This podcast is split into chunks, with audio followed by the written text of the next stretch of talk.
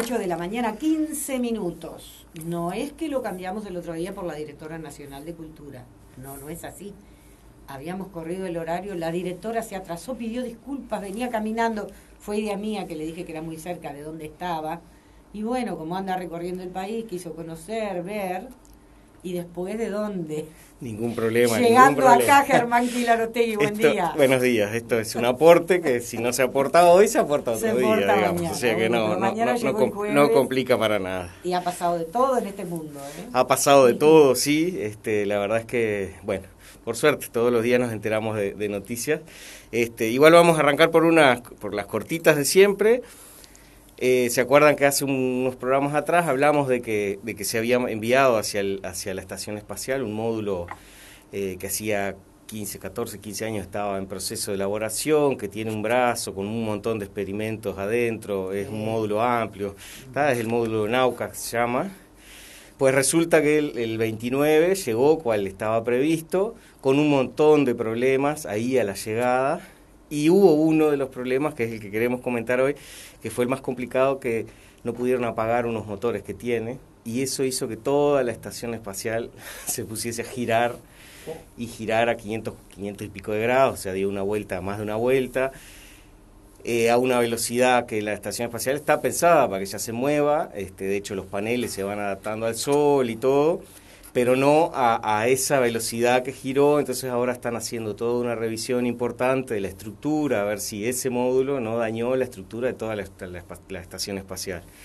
Eh, es simplemente anecdótico de que ese tipo de cosas pasan, un, un módulo que tuvo tantos años en desarrollo que incluso este, por lo que leíamos mucha de la gente que se involucró en el proyecto después terminó yéndose y la continuaron otros. Entonces, este, bueno, como que hubo un susto muy grande eh, porque, porque bueno, creen que, que eso puede haber este, afectado y, bueno, es la estación más grande que tenemos, el invento en el espacio más grande y más costoso, que sería una pena que, que- terminara afectado. El, otro comentario es este que ya mucha gente lo debe haber, lo debe haber este, escuchado, la- que se logró visualizar luz saliendo de un agujero negro. Sí. Ese es un, ta- es un Ah, tema que lo vamos a tratar en una, en una, en una columna especial, porque es un tema muy complejo, pero que, que estaría bueno. Entonces vamos a reservarnos una columna solo para Porque tratar lo que es también, ondas gravitacionales, sin duda, sin duda. La Entonces, teoría de la formación de, de los sin lugar a dudas, planetas. sin lugar a dudas. ¿Estaría un Este, planeta en formación? Está, está, es un tema, es un tema bien interesante, pero que, que, es, que es fácil de, de, de comprender, porque no es complicado de comprender, pero es muy difícil de aceptar, Claro. porque es contraintuitivo un montón de cosas que pasan ahí, porque se nos deforma la distancia, se nos deforma el tiempo. Entonces, para poder eh, meternos en ese tema hay que, hay que hacer una, una introducción Una previa. Vamos a dejarlo. importante. Vamos a dejarlo para otra columna, que es un tema que es, es lindísimo. Lo que y- pasa es que apareció, bueno. a- anoche lo vi. Sí, está, está en todos lados. Queríamos Sí. comentarlo simplemente para eso. Vamos a guardarle una columna. Y después otra cortita que también para los que vienen de, de hace tiempo con el programa, digamos, que le hicimos todo el seguimiento al Ingenuity. Bueno, eh, sigue volando.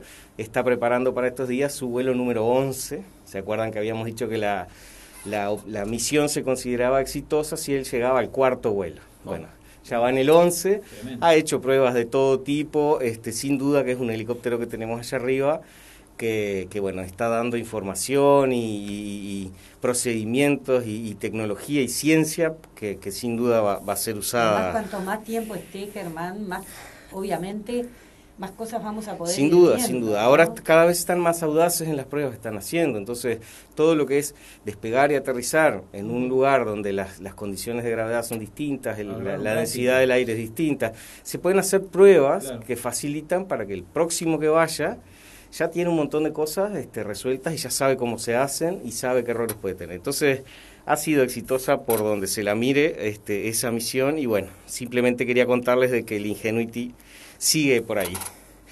Y bueno, el tema, el tema principal que queríamos hablar hoy es cloud computing, que en español quiere decir computación en la nube. ¿Por qué queríamos charlar de eso hoy? Porque es algo que se viene, es algo que cada vez lo usamos más y no nos damos cuenta y a su vez es algo que es recomendable que, uno se empiece a, meter en eso. ¿Qué es, ¿Qué es el cloud computing? El cloud computing, lo que hay atrás es un concepto que viene desde hace muchísimos años. Eh, antes es como una especie de paradigma que ha ido y venido. A los que son más viejitos, como, como digamos, como uno, se puede acordar de la época que iba a algún, algún ente público o algún lado y veía a las personas trabajando sobre unas este, computadoras finitas que eran más monitor que otra cosa, no tenía lo que se llamaban las terminales tontas. Las terminales tontas era un monitor, un teclado y a veces un mouse que estaban conectados a un servidor y trabajaban, todo lo que era el poder de cómputo de, de eso estaba en el servidor. Después de eso, eso fue hace muchos años, se movió todo hacia que cada uno tenga un poder de cómputo muy grande en su equipo. Las computadoras personales, hoy me armo una torre, super torre, gasto un montón de dinero en, tarjetas de video, en tarjetas, este, procesadores gráficos, en, en, disco duro, en memoria RAM. Eso es lo que pasó, lo que viene pasando hasta ahora. Uno gasta mucho en su equipo. ¿Qué nos plantea la cloud computing? O la computación en la nube, nos plantea volver a revisar eso. No gastemos toda esa cantidad de dinero en nuestro equipo, sino que usemos el poder de cómputo de la nube. ¿Qué es esto? Bueno, Amazon, Google, Microsoft, este, Alibaba, todas esas grandes empresas tienen lo que se llaman granjas de servidores, espacios enormes, eh, físicos, con miles de servidores todos esos servidores conectados entre ellos, con políticas de seguridad altísima, con políticas de refrigeración altísima, con, con alimentación redundante. Esas granjas de servidores que a su vez las tienen distribuidas por todo el mundo, lo que dan es una gran capacidad de almacenamiento y una gran capacidad de cómputo. Entonces, ¿por qué voy a tener en mi casa una supercomputadora? Si en realidad puedo arrendar un pedacito de esa supercomputadora que va a ser sin dudas mejor que la mía, sin duda más respaldada que la mía, sin duda con mejores este, eh, alimentación que la mía. Entonces, es hacia donde vamos, es hacia donde se va. El usuario común ya lo está usando, muchos de nosotros sí. Eh, supongo que a alguno le habrá pasado alguna vez que perdió su celular o se le cayó y se le rompió y perdió todas las fotos que tenía ahí, todos sus contactos. Hoy, si uno usa Android, por ejemplo, y tiene Google Fotos, sus fotos no están almacenadas en el celular, están almacenadas en Google Fotos. ¿Qué es Google Fotos? Es un pedacito de los servidores de Google que tiene copiadas nuestras fotos allí. Entonces mañana se nos cae o se nos rompe nuestro celular y las fotos están allí. Yo entro desde otro celular o desde internet y no perdí mis fotos o mis videos. Eso es en el uso más común. Lo mismo pasa con los usuarios de Apple. Tienen la, la iCloud de, Apple que hace más o menos lo mismo. A nivel del, del, usuario que trabaja en sus casas o en su oficina, hay nube. Y sí, yo les recomiendo a los usuarios que empiecen a usar Google Docs, que es, entramos a Google y elegimos Docs, o Google Sheets, que es eh, Google Docs es una especie de, del Word que usamos todos, pero de Google. Google Sheets es el Excel de, Google, de, de, Microsoft, pero transformado por Google. Esas herramientas, está el PowerPoint, están todas esas herramientas que uno usa habitualmente, lo único que están en la nube. ¿Qué quiere decir eso? Lo mismo. Mañana yo vengo con mi laptop caminando y se me cae y pierdo todo lo que tenía ahí adentro se me moja, se me rompe el disco duro, pierdo todo. Si yo estoy trabajando, si yo me desplacé hacia la nube, digamos, empecé a usar estas herramientas, no perdí nada, sigue estando todo ahí. Entonces, ventajas de estar en la nube, está todo respaldado, no tengo que estar grabando en un pendrive mi, mi documento aquel que no lo puedo perder porque fue un trabajo. No, ya está en la nube. Está accesible todo el tiempo eh, no, no, tengo que estar preocupándome por, por eso, por respaldarlo. Eh, no necesito mantenimiento técnico, no se me va a romper esa computadora, porque va a ser una computadora muy básica. Y si se me rompe, voy a cualquier otro lado y tengo acceso a todos mis documentos, los puedo acceder desde el celular. Eh, entonces, ¿vale la pena ir hacia ahí? Sin duda que vale la pena porque es mucho más confiable, mis datos van a estar mucho más este, seguros. Las dudas, ¿por qué eh, no se fue todo, por qué no se va todo el mundo hacia ahí? ¿Cuáles son las desventajas de trabajar en la nube? Bueno, la principal y que es la que genera más dudas, que en realidad eh, yo entiendo que no debería preocuparnos, pero hay gente que sí le preocupa, es la que dicen de la privacidad. Mis datos dejan de estar en mi máquina y pasan a estar en la nube. Hay garantías de todos estos proveedores que mencioné de que tus datos están, están este, encriptados de tal manera que el único que tiene acceso a esa información sos vos. Pero bueno, hay quienes son este, más desconfiados de eso y prefieren que eso no sea así. Esa es una de las desventajas. La otra es la dependencia de la conectividad. Si yo quiero trabajar y no tengo acceso a la conectividad, o sea, no tengo acceso a Internet, no tengo nada. Eso cada vez es menos complicado porque cada vez estamos más conectados. Pero quien estuviese en un lugar con, con, con conexión este, problemática de Internet, bueno, perdería toda esa información. Que todavía hay lugares. Hay lugares, sí, cada vez hay menos, por suerte, y sobre todo acá en Uruguay cada vez hay menos, en el mundo sí hay problemas de conectividad, pero bueno, acá cada vez hay menos. Perdería la información transitorio, porque... No, no, no, no la perdés, no, no, no, simplemente no accedes a eso.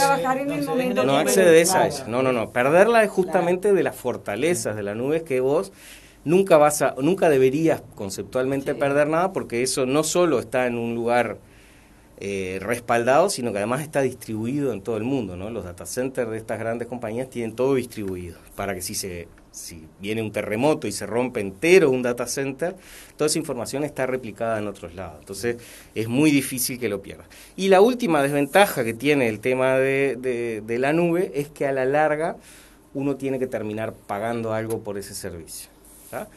Pasó con Google, que a mucha gente hace unos meses le empezó a salir un cartelito que decía su casilla, su, su, casilla está llena. Para poder tener más espacio tiene que pagar o borrar. Pero es algo que yo le diría a la gente, vayan por ese camino. O sea, uno paga no sé, 10 dólares al año, que es muy poco dinero. Y, se ahorra de armar una supercomputadora, le garantizan que su información está siempre disponible. No va a ser tan este, super como el, servicio que te ofrecen. Exacto. Y bueno, quien no quiera ir hacia eso, hacia usar Google, por ejemplo, o usar el, el el Office 360, que es, un, es el Office nuevo este de Microsoft que es en la nube, quien no se anime a eso, bueno, yo por lo menos les recomiendo que usen Dropbox. Para quienes no lo conocen, Dropbox es como una carpetita que se instala en nuestra computadora y todo lo que copiamos en esa carpetita está respaldado en el mundo, está respaldado en la nube. ¿Por qué es esta recomendación? Porque es muchísima la gente que pierde cosas muy valiosas por no tenerlas correctamente respaldadas.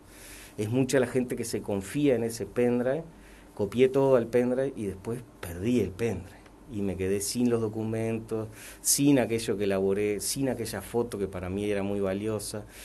La tengo en el celular y pierdo el celular. Entonces, vayan hacia ahí.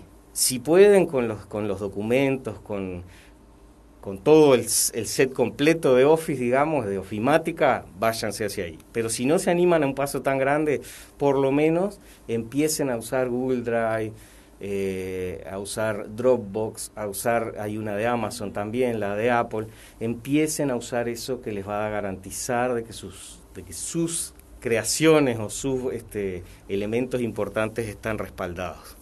Y además, es hacia donde se viene. Este, dentro de poquito vamos a empezar a escuchar seguramente que Netflix eh, nos está, va a empezar a ofrecer juegos en línea.